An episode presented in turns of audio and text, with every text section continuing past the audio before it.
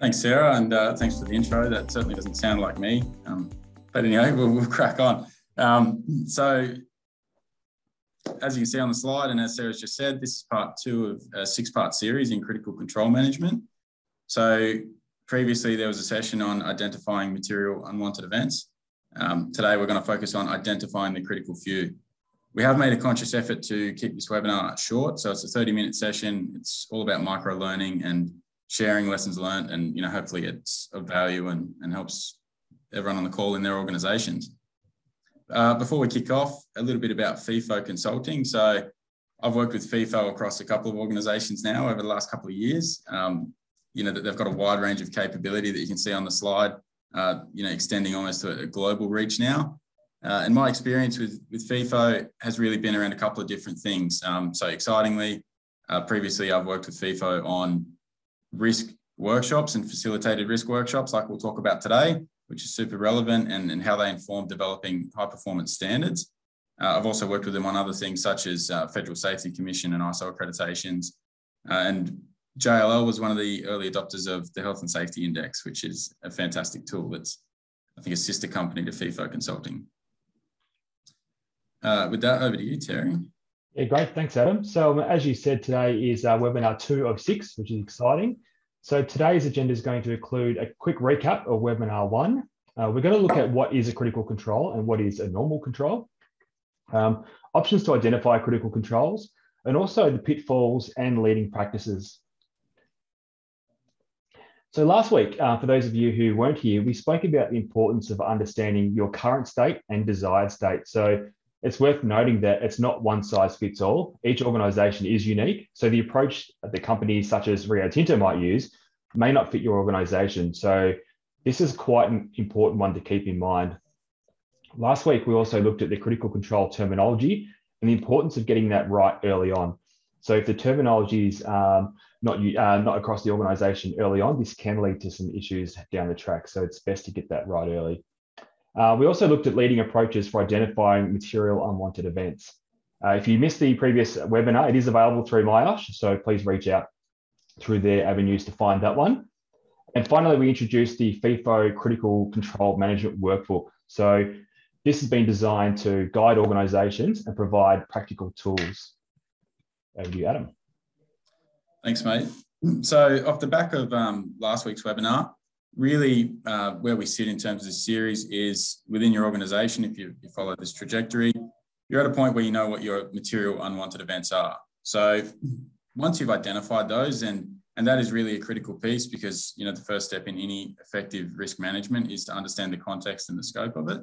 So to understand exactly uh, what type of risk analysis you're doing and, and which material unwanted event you're trying to control once you've done that, you really need to pick the best method of, of doing that risk analysis session. And there is there's a whole range of tools in the industry that can be used for this, um, and different strengths and weaknesses throughout them all. And really, which one you're going to select is going to depend on the type of organi- organization you are, and also the level of control and ownership you have of the risk. So, you know, for example, safety and design probably not the best tool for an, an, a company that's involved in operation and maintenance, for example, because it probably sits earlier in that piece. Um, you know, there's other conventional tools like risk registers. My personal favorite, the bow tie, because it's just super adaptable, super intuitive. We'll talk a bit about that. Uh, there's tools like fishbone analysis, which um, many people on the call have probably used before. Very useful as a, a risk identification tool. Um, very, very good in process safety environments and, and manufacturing. But the other thing you want to consider when you're selecting which type of risk analysis tool you're going to use is the types of input you're going to ask for and, and who's going to be involved in that risk analysis session. So, you know, some of those complicated tools like um, fault tree analysis, for example, they're not that intuitive. So if, if your intention with the risk analysis is to involve um, a bunch of people that don't necessarily come from risk backgrounds, you want to pick something that's pretty intuitive and that you can talk to and and is conducive to a really good um, consultative environment when you're doing that session. And, and that input piece is, is critically important for a number of reasons. Um, namely, you want to get the, the end users and the people that are going to be at the sharp end in terms of managing the risk involved and, and have that perspective informing um, the decisions that you make. But also, the engagement piece is very important in terms of once you've done that risk analysis and you're setting those performance standards, making sure your end users feel like they've got a level of ownership and, and engagement with what you've done and um, the outputs of all this risk analysis. So a good case study to kind of wrap that up, Terry, if you jump onto the next slide. Uh, so safety and design, as I said, you know, good safety and design really goes across the whole life cycle. So, you know, you can see in the example there, if you've got a parapet and you're eliminating the need for things like fall restraint or arrested fall devices, that, that far outweighs the benefits. If you've identified the need for that parapet back in design and you've implemented that, that's going to be far more effective across the life cycle of that structure than doing a really good facilitated bow tie in, in the operation phase where you've already missed the opportunity for that higher order control measure. And I guess, Terry, I'd be interested to know um, from a FEFO perspective, if um, you've encountered things like this before where, you know, in facilitated design sessions, these things pop up.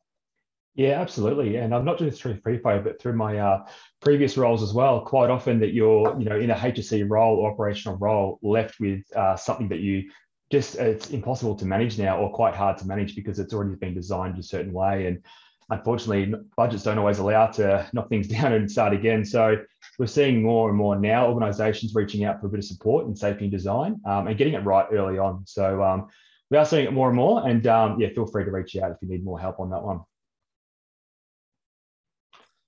So I think next um, we've got a bit of a slide around bow ties, and as, as I was saying earlier, the bow tie risk analysis method is really my favourite way to do it. Um, so I hand over to you to go through this in, in detail. But one of the things to consider when, when you're uh, planning to run some kind of risk analysis session is actually the mechanism to do it. So, you know, you can have, um, there's different types of software, for example, that can be used for this, or, you know, Excel spreadsheets or risk registers, whatever it is. One of the ways I find quite effective for something like a bow tie is literally to have a big whiteboard and, you know, some post-it notes or something where you can get people in a room and, and work through the problem. Yeah, you're right. Definitely engaging people is the um, a key element of it. And so let's look at uh, the bow tie now. And um, of course, many people here have used them a lot in the past, but let's put the lens on for critical control management today. So as you can see here, we've got the um, event that we, uh, we're trying to avoid in the middle there. We've got our threats on the left and we've got our consequences on the right-hand side.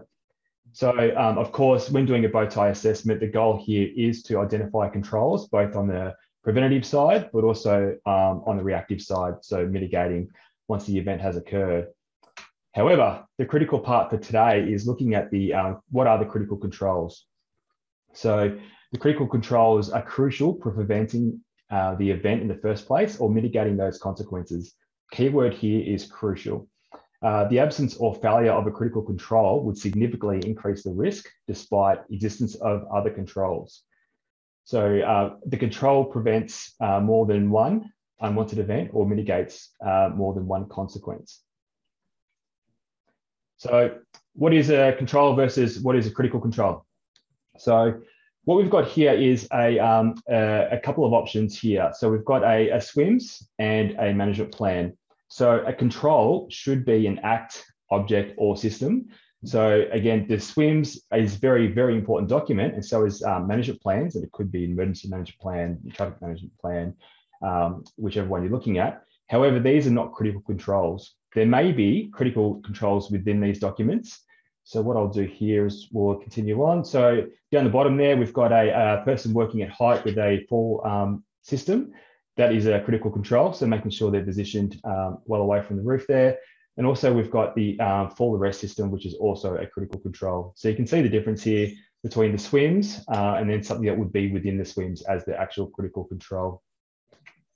I think just to, to add to that, Terry, you know, one of the things that I see quite commonly, um, certainly in, in my current role, is that from time to time, when you overly rely on controls such as the swims or the management plan, you know, th- there is a risk of um, waffle, so to speak. So what, what I find quite commonly is a management plan might say that the subcontract is to provide this and it's going to meet these minimum requirements. And then the subcontractor's document might say they'll align with the principal contractor's requirements. But you know, at some point in time, the rubber needs to hit the road in terms of stating how we're going to do the role, uh, you know, the task safely. And that's really where you want that focus on critical controls and, and knowing exactly what it is that needs to be incorporated into those processes. Yeah, for sure. And that makes me think about the um, the verification side of things too. I know it's so common for people to go out to a site to um, verify work's being done safely, look at the SWMS, see the detail, and go, oh, that's fine. However, have the critical controls been identified and are they in place?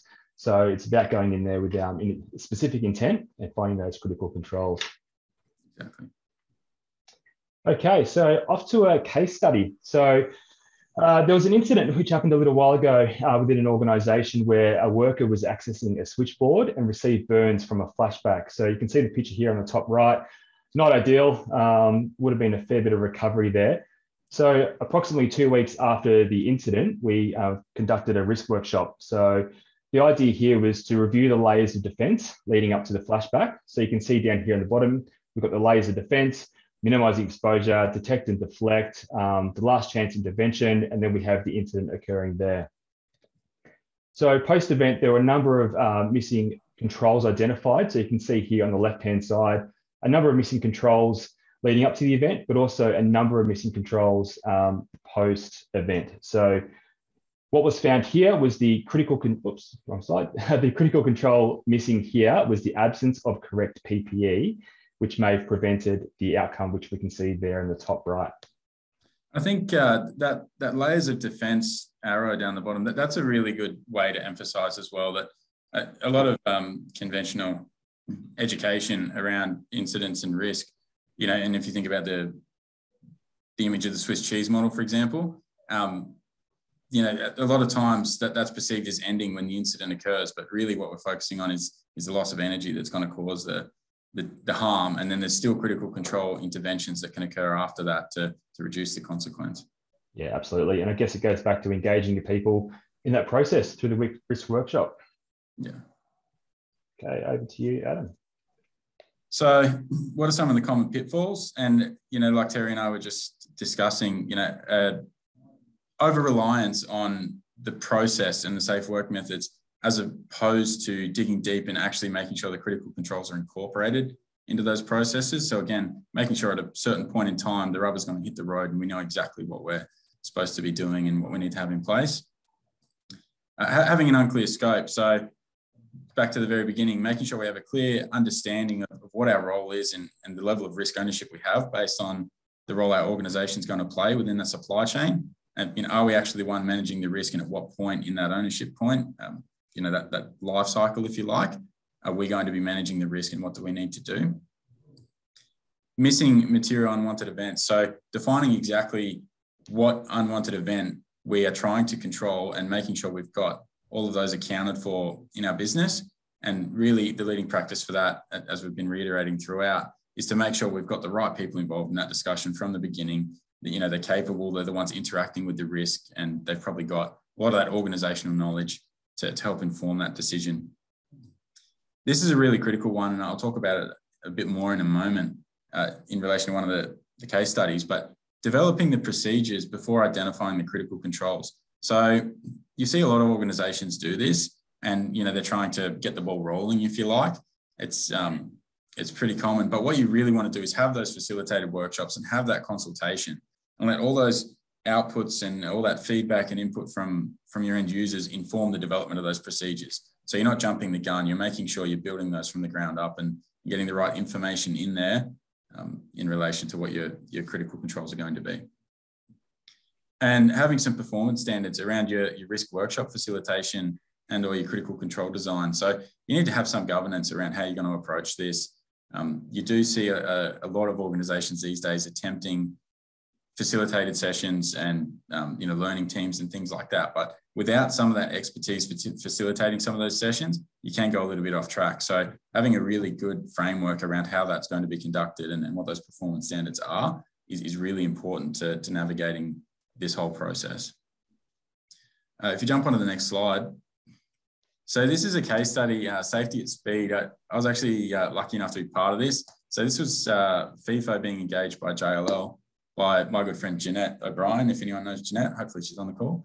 Um, this was a great uh, example of how you would facilitate risk workshops and inform the development of, of critical control management. So over a, just under a 10 week delivery period um, across a national basis, we worked with FEFO in JLL to run eight virtual work, um, bow tie workshops. So we had people dialing in from all over the country. Um, they were facilitated sessions um, using visual tools. There was uh, four senior experts mobilised from FEFO to support that. And within the JLL business, we had more than 60 employees participating. And the outcome of that, which was really positive for the business, we identified on average nine new critical controls for each of the high risk activities that we, we focused on. And those were used to inform our performance standards, which enabled those clear expectations for our operational management. Um, and you know, by having that definition, we're now able to have a targeted approach and focus on the critical few, which is that important uh, verification piece. Um, and that, that all culminated in us having 21 high risk standards developed in that 10 week period um, that have been a great use to the business since then, uh, particularly with things, you know, like Federal Safety Commission accreditation and, and all those other byproducts of successful critical control management. So I guess with that one, you know, average of nine new critical controls, there must have been a few aha moments there for the team. yeah, and look, again, going back to having the the end users involved in it, you know, what what was abundantly clear to me at that time was our people knew what they needed to be doing and what they wanted to be doing to manage the risk, but uh, our system at the time wasn't necessarily responding back to them. So it wasn't defined. We didn't have that that target on the wall that we could point to and say this is how work is done around here. Um, and that was, you know, one of the key benefits of being able to develop those standards. That we are able to capture that organizational knowledge and and take all that input on board and say, all right, this is you know what our people have told us, and this is the way we're going to manage things henceforth um, at this level with these critical controls. Sure. And those standards are quite clear, simple documents, or they quite expansive? Look, the thing I the thing I love about this, and um, again, my, my good friend Jeanette O'Brien, we talk about this all the time. But the one thing that you know we really feel like we got right in that whole process was all of the focus was on the controls. You know, we weren't worried about the formatting of you know what does the SWMS need to look like? Does it need to have risk assessment columns or any of that? It was all about these are the controls. We're focusing on specifically. Again, I keep saying that where the rubber hits the road, but this is exactly what needs to be done when we're managing this scenario. This is what we're going to focus on, um, and that's where our energy is going to be directed. We're not going to not going to spend time worrying about insubstantial things that, that aren't directly impacting the risk. For, for our role in supply chain and, and the job that we do in the business, we're going to focus specifically on the control measures and, and kind of disregard a lot of other things. So maybe slay some of those sacred cows that you know we hear about a lot of the time. So we've got a poll here. Um, so the question is, what topics would benefit your organization? So the poll will pop up hopefully on everyone's screen and you get to choose from multiple. So you can pick more than one option. So would your organization benefit from general business risk management, HSE risk management, the identification of your material unwanted events, uh, identifying your critical controls, facilitated risk workshops, or any other.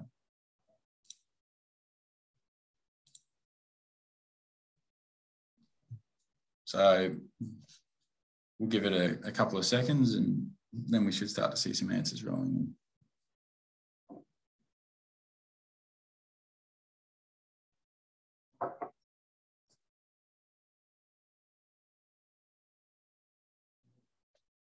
How are we looking there, Sarah?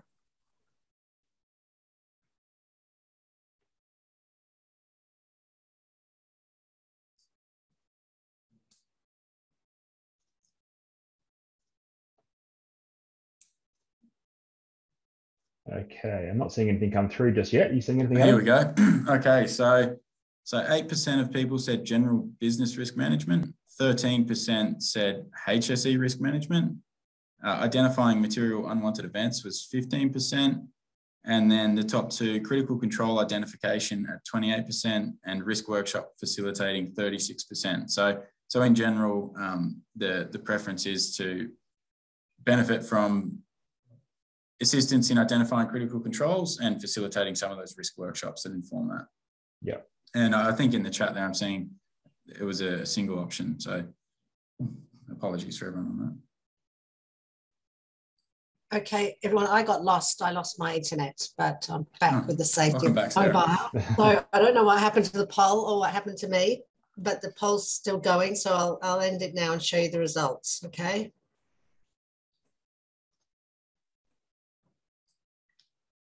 Okay, yeah. So just, just to recap on that, I, I just read them out. But again, um, the, the top two by far, 36% were um, interested in risk workshop facilitation and, and 28% focused on identifying critical controls.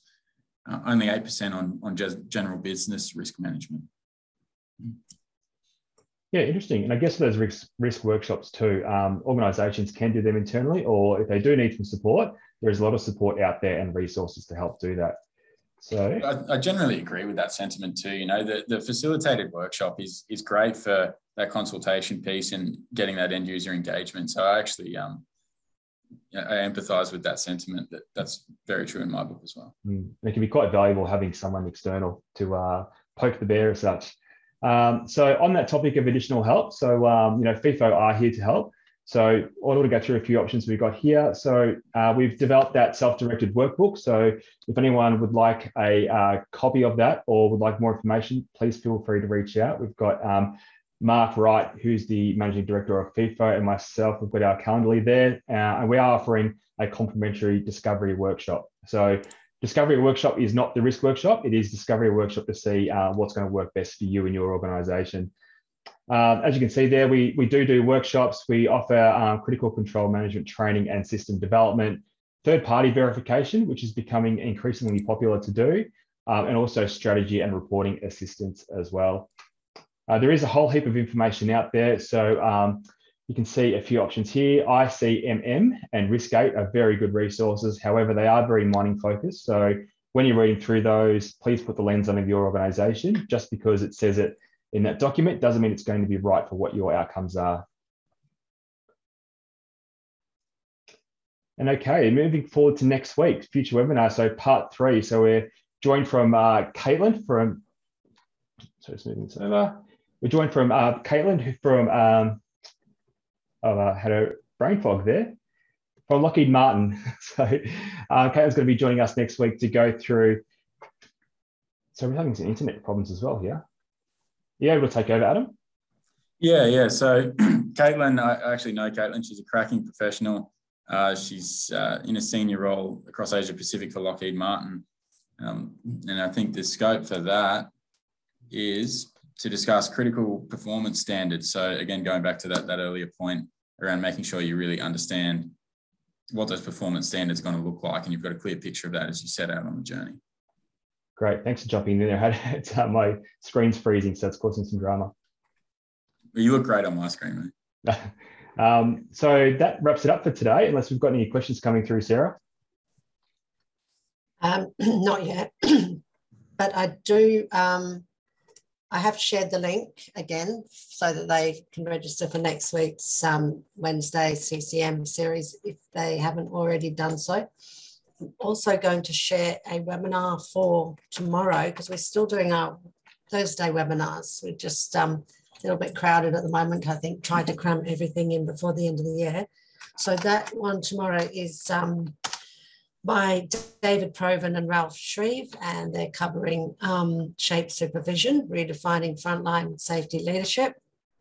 Um, haven't got any questions yet, but just a reminder that we'll send this out later today, um, video and podcast, which is helpful if you're super busy and you want to do it on the train. Um, so um, hang on, there's a question. Um, other than the ICMM, do you know of any decision tree flowcharts to determine critical controls?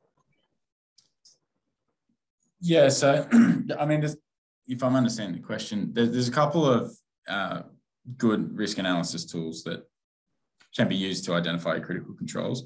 Um, again, the, the, best one for your organization, you'd, you'd have to do some kind of benefit analysis, but there's things like Swift uh, analysis, uh, fault tree analysis, obviously. Um, you know, they're all, they're all visual tools, even the bow tie, as Terry said earlier, they're visual tools to help you identify where your critical interventions are going to lie in managing that material unwanted event.